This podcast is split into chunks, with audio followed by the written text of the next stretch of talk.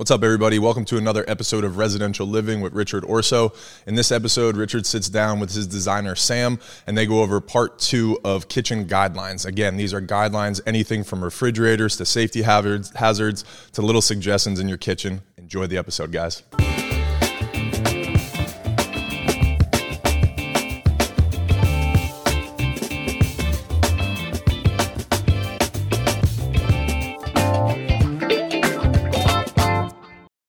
Welcome to Residential Living Richard Ourso. Sam and I are back again. We last did the first half of the National Kitchen and Bath Association's kitchen guidelines. So we're going to catch the other half this half. So if you haven't caught us on the first half, just go to our, our information at the end of this podcast and you'll be able to find our information. So, Sam, Let's yeah, yeah. So, uh, so where we left off last time, we'll, we'll start with sixteen. We'll start with refrigerator landing area. Um, so when we were talking about a refrigerator landing area, where where where we want the refrigerator, where where we want in relation to the countertops. Sure. Naturally, we've got side by side refrigerators. We have left hand, we have right hand swing. So we really want to have at least 15 inches of landing space around the refrigerator. So if you've got you know handle on the on the left you would want the the countertop on the left. If you have a side by side you really should have some counter space on on either side. But we also can have it right across the, the way on the island. So okay. come in from the grocery store cold goods are normally put in one you know certain bags land those on that little landing space and from there we can go to the refrigerator or freezer from that landing space. If we're cooking, we need the milk, we need the butter, we need the eggs. We can set those out and then transition those to our preparation space. Okay. And and some of the bigger kitchens that you, you might you might come across is there is there too far that you would want these landing areas? Like is there a minimum that you like normally in a bigger kitchen we have plenty of counter space, right. so it's normally not an issue to accommodate the minimum amount of, of counter space that we need for the refrigerator landing. Makes yes. a lot of sense. Yeah. yeah. All right. So um, after that, we'll go into 17. We'll go uh, cooking surface landing area. So when we're talking cooking surfaces, what, what are we referring to? Naturally, we need some space around our cooking surface, whether it's a cooktop or a range or a range top. We're cooking pancakes. We need a, a, a place for our, our mixing bowl and we cook in our pancakes and we normally have a plate that we need to you know the, the pancakes that are finished. So normally we want at least 15 inches on one side and at least 12 inches on the other side. Okay. so you see a lot of these people's putting their cooking surface in these closed in enclosures. They're really cool but there's only about nine inches of counter space on each side. Yeah now the larger the, your cooking surface is the less counter space that you use because you may found, find yourself using a, a, burner that you're not cooking on for landing space sure. for for your for your, your your space there. And then we normally try like an island application. We want to have at least nine inches of counter space behind the cooking surface just for safety purpose of nothing else you know kids reaching up onto the counter and such like that of course mm-hmm. of course yeah so um and that that'll that'll bring us into to uh 18. So uh, cooking surface clearance. Sure. So now we're talking how how what, what's above mm-hmm. it. Yeah, I mean you have your cooktop normally at 36 inches, a little bit higher, and then you should have some adequate clearance for big pots mm-hmm. and such like that. So there's over the range microwaves, which we did one. We used we installed some in a barndominium uh, what this week or so, a few weeks ago, but we hardly ever use them. But you should have at least 24 inches of clearance between your cooking surface and your hood, just to be able to get in and out of your pots and such. An un, a, a combustible product material, let's just say like some of these decorative hoods that you're seeing nowadays that should be at least 30 inches of clear of a combustible material. Okay. Yes. Okay. Yep. And and and uh, when we're talking about hoods, uh, we'll go into 19. Um, when you're talking about cooking surface ventilation, with some ways that you've seen people be able to vent their hoods sure. out of their out of their kitchen. That is very important. Us at Ourso Designs is not going to design a kitchen without some type of ventilation. We get people all the time say, I don't want any ventilation. I don't need a hood. I've been having a hood for 40 years. I don't use it. Like, I'm going to design you in a hood and you can take it out if you want to, but you should have some ventilation. 150 CFMs is the minimum, uh, you know, asked for in these guidelines. Well, pretty much any and all hood vents is going to have at least 150 CFMs.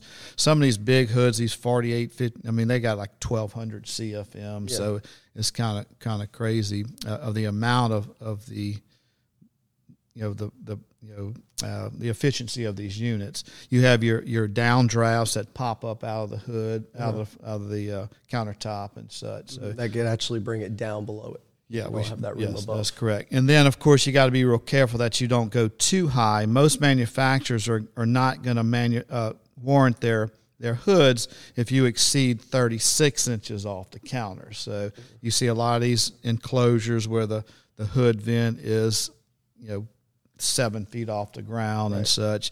But yet then again, they've got hoods that are designed to go on the ceiling. So I mean, there's a you know once again we're talking guidelines and not yeah. rules of, of the of the program. Sure, and uh and and we'll we'll go into number twenty from there. We'll go into uh, cooking surface safety.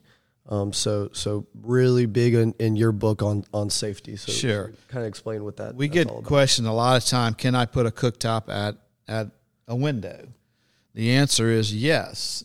If it's a metal window okay. and glass and tiled up to it, it doesn't. It's not a wood window. It doesn't have wood trim.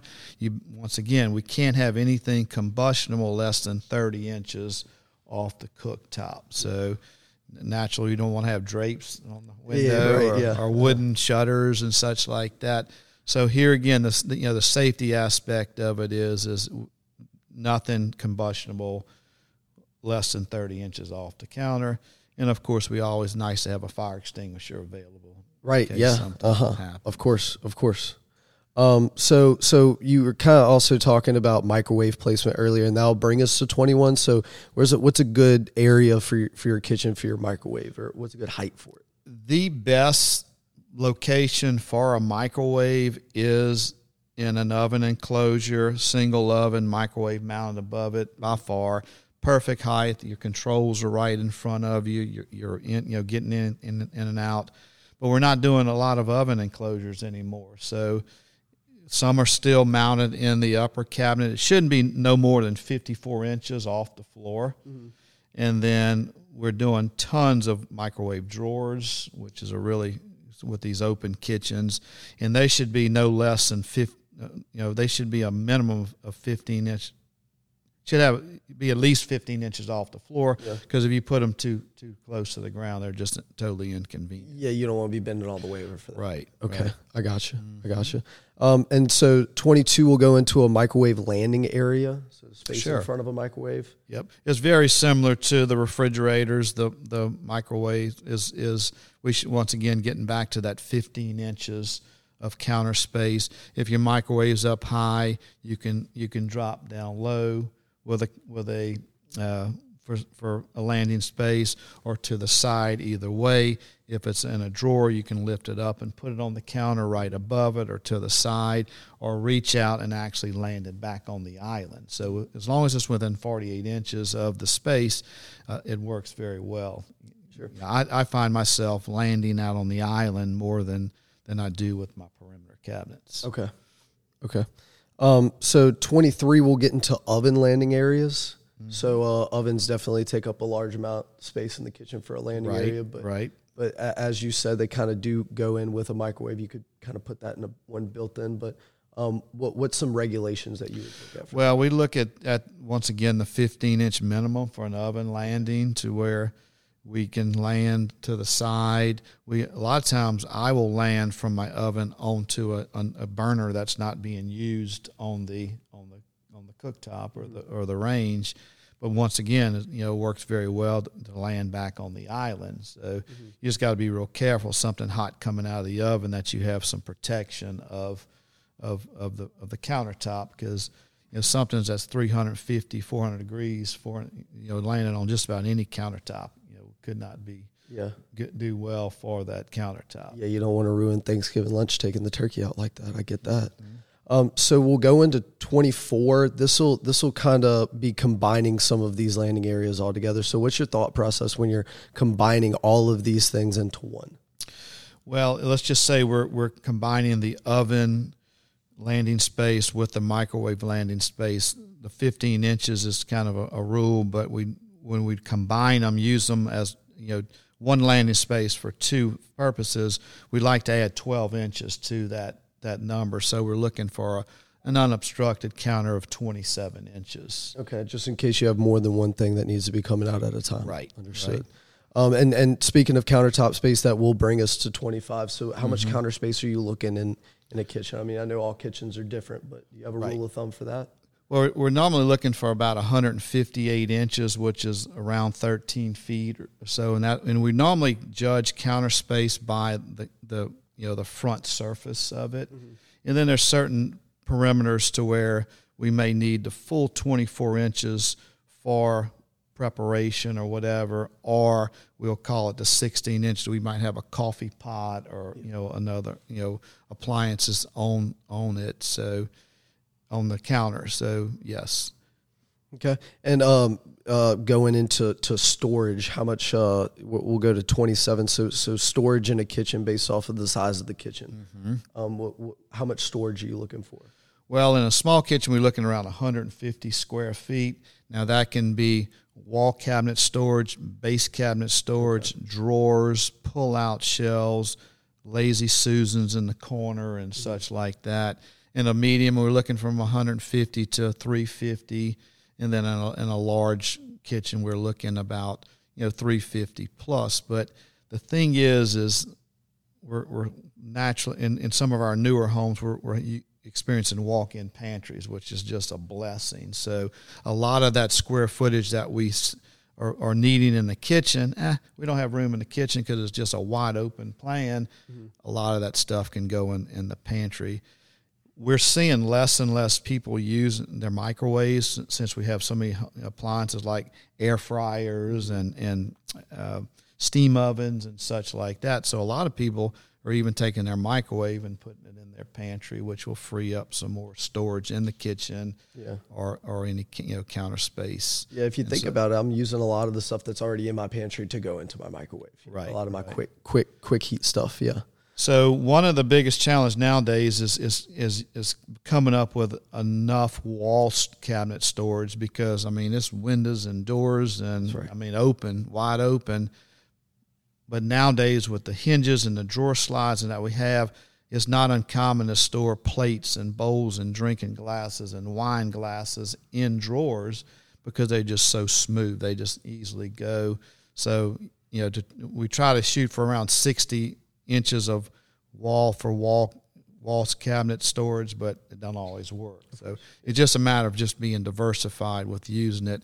And of course, base storage, drawers, pull outs, and then pantries. We can do pull-outs, you know, pantry cabinets, mm-hmm. and then we get into our miscellaneous storage. Miscellaneous storage is anything over seven feet. Some of these cabinets are going 10, 12 foot tall.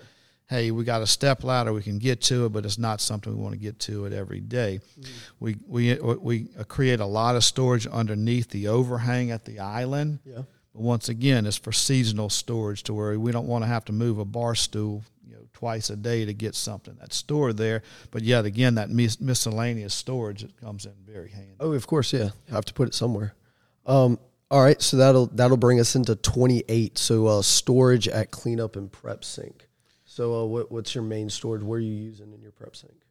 There was a day where having two sinks in a kitchen was real popular. Starting to see a lot less of that nowadays. We're normally focusing on the main kitchen, and it, the, the key to it is is just having you know, proper counter space around the sink, whatever it may be, whether it's the main sink and such. I know we covered that in, in the you know the the previous prep uh, guidelines, but uh, like I say, we're starting to see less and less preparation uh, prep sinks in these kitchens that when prep sinks was real popular, I'm going in to redo because it seemed like the prep sink couldn't be in a worse spot. Yeah. So I mean, do we give up the counter space for a prep sink? Do we give up the storage up underneath? Yeah. And as long as the main sink is you know in good proximity of, of the you know, flow of what the kitchen's going, these these prep sinks are, are, you know not as popular nowadays. Now if we have room for it, there's you know like a little space off to the side.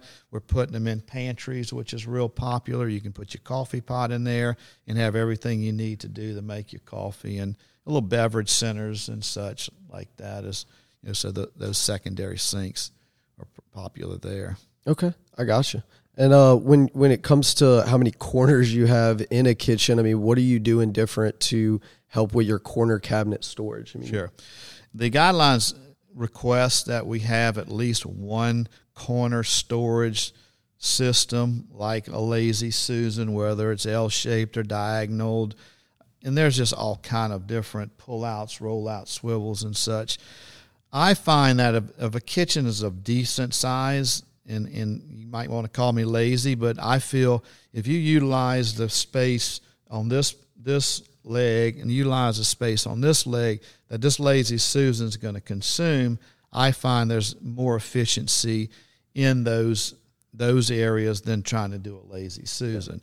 Now, sometimes a lazy Susan just falls into place because we've got this much space for our drawers for our, our cooktop, and then we got this much space for a four bank for our for our sink area, and it just works out well. Yeah. But I don't go, you know, I don't, uh, you know, jump over leaps and hurdles to try to squeeze a, a, a unit like that in. That's just me. They're expensive. They're aggravating. Things fall off the back of them. Sure. And I'm not saying there's you know some really nice options there, but we, we look at it very hard before we get too carried away. For you, for you, it's just easier to use that as back storage. Just kill it. Yep. Just kill it. I mean, I, some people look at that as you know square footage and cabinets, but you just got to balance it out and see where it works out well. Okay, and uh, and that'll that'll that'll kind of got a good way to segue into a to a to a new part. So we're getting into the electric part of the kitchen. So 30 will be electrical receptacles. So in a kitchen, what, what's sure. What for an electrical receptacle? Naturally, any counter space that has uh, you know an ability to be a, a functional uh, production space needs to have outlets. We put make sure the island has a whole lot of you know outlets. Mm-hmm. In walk-in pantries, we load it up because we know there's going to be a bunch of stuff plugged into that those count you know the, the units on the counters. Everything really should be ground fault you know, uh, interrupters, switches to where if something falls in the sink, you know, it kills the interruption. So by code is is pretty much all your building codes is, is you know recommend or pretty much mandates that you have ground fault interrupters okay. circuits in in, in, the kitchen. And I know we, we come across this problem. Sometimes people just don't have they are they're they're using all their outlets on their countertops for coffee makers. They're using it for their toaster, their microwave that's on their countertop. Everything's already used. So when we have islands, I know there's there's some good strip circuits that you like to put on it mm-hmm. for people charging their phones while they're sitting eating breakfast and whatnot. That's a pretty regimented code also is is the is the island have having outlets. They don't want you to droop and uh, you know a a cord across the aisle and plug it into the wall, and some kid runs around and takes out the blender or right, such right, like right. that. So there's so many neat. I mean, some pop up countertop outlets. Like say, we tuck them up underneath the overhang, which works out pretty cool. There are a lot of different ways. There are tracks that fit up underneath the over uh, uh the upper cabinets. There are we sometimes will just put them just right above the the counter so they're not way up. So if you plug in your coffee pot, it's not coming here and you know the, the cord's dangling out. Uh, we'll do some under counter, like like if there's a knee space for whatever reason, we'll we'll grommet down to having outlets there. But it's real important that you actually make sure that you have proper outlets. The in the pantry, we'll put outlets on the counter on, on the shelving units you never know nowadays with things that plug in, little dust busters and Dyson. I mean, there's all kind of things that plug in nowadays. So it's real important to make sure that the electrical outlets are, are well covered. Okay, gotcha. And uh, and and last but certainly not not least, um, we're we're going to go into lighting for the kitchen. You got to be able to see. Um, what are some different types of lighting that you you have to have in a kitchen? Well, naturally, the best lighting is natural lighting. Okay how much can we bring in as natural lighting? we take like in renovations, we're taking a lot of walls out between the kitchen and the living room. What's what's cool about that is most of these rooms only had lighting from one way. Well, the sun, you know, rises in the east and sets in the west. But taking these walls out, now you have cross cross lighting coming through here. Mm-hmm. We very seldom try to eliminate any natural light if we possibly can. But yet, then again, sometimes we have so much natural light we can afford to give away a little bit of natural light to create more wall space for something or the other. So, general lighting is naturally artificial light. That's a lot of times done with recessed cans in the ceiling. Mm-hmm. Now, there's technically three three phases of lighting: your general lighting, your task lighting, and your accent lighting, okay. and they all can overlap them in any way. Light uh, can lights in the ceiling can be your task lighting. You don't have to have a dangling light over your island. Okay. So, your range is going to have a hood light. Mm-hmm. Your sink needs some type of task lighting because if your back's turned to the to the lighting in the ceiling, it might you know shadow your your sink.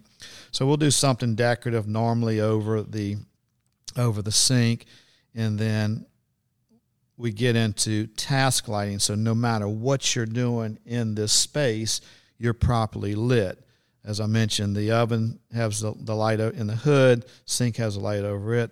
All the countertops will have under cabinet lighting, lighting those up. And then if you have open counter like an island or a peninsula, we normally do some type of decorative hanging light over that that space right there, and they're all on different planes, so they you can utilize them in any different way. And then, of course, we're big on on uh, on use, uh, using the dimmers on okay. light, so you can kind of dim it however high how you want it. We're we're experienced. We're toying with uh, motion sensors. I just put one in my utility room, okay. which is kind of cool. You just kind of walk in, it comes on, and a minute later it shuts off. For closets and and uh, walk-in pantries, all you know, such like that. It works very well. And then last but not least is accent lighting. Sure. That is that lighting is there to set a mood. Dimmers on a on a on a standard set of lighting is technically an out accent light in the evening from you go from bright light and you just dim it down real light or you know certain times of the day. It could be a conversation piece. Or hey this is grandma's light that was yeah. in her kitchen for 50 something years. You know just just accent the space or it could just be a, a you know a work of art just yeah. a real cool lighting. Nowadays if you look around i mean there's artists building light making lights with just all kind of cool stuff yeah. And then with us at the old mill, we're constantly we're doing routes in our shelves and uplighting and downlighting and nowadays be on the lookout for silicone lighting which is cool yeah. it's you know nowadays with lighting you got to have a metal track with a plastic lens and all this is all in one it's just a little rectangular little silicone rubber little uh, continuous light and you can cut it to whatever size you want and so I'm getting my first um, sample of that this week, which I mean, this is hot off the hardly anybody has it now. So I'm looking. I mean, you can take and you can do swirls with it and awesome. all kind of stuff. So awesome. a lot of flexibility. But the main thing is, is you really need to consider hiring a, an experienced kitchen designer. I mean, there's a lot of designers out there that's going to make it look pretty, and builders out there that build a pretty pretty kitchen. But if you know really a good you know professional designer, you know, can definitely help out tremendously. And a lot of times, it's a lot of the things that you don't see mm-hmm. that you're like, damn, I didn't even think about that.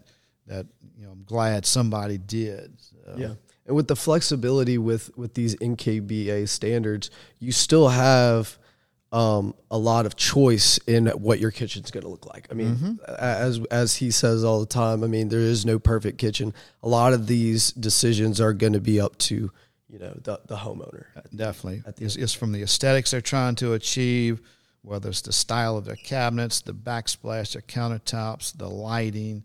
A lot of this is is is you know their taste. It's mm-hmm. their space. Mm-hmm. I always say all the time. I say, look, this is not my kitchen. Yeah. you know, this is your kitchen. I'm here as your your professional to guide you to create that kitchen of your you know that that uh, you just always been dreaming of. Yeah. So.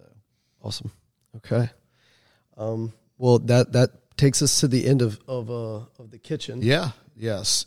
We this if you haven't caught the first phase, just go to the the information available to you to catch the first phase of this, and then we will soon be going into the guidelines for the bath design, which is awesome. kind of cool. Yeah. We kind of didn't dabble a whole lot in accessibility with the kitchen because the kitchen's a little bit more flexible, but we're going to dive really deep into accessibility with, with people with disabilities and walkers and wheelchairs and you know it's a really good once again it's, it's just such simple information a lot of common but, sense yeah yeah but if you don't you know utilize it in the design process it tends to bite you in the rear. So. Right, I got you. Well, I appreciate y'all from for joining us. Sam, thank you for thank you for having me. Was this great? I appreciate it. Thank you a lot. Mm-hmm.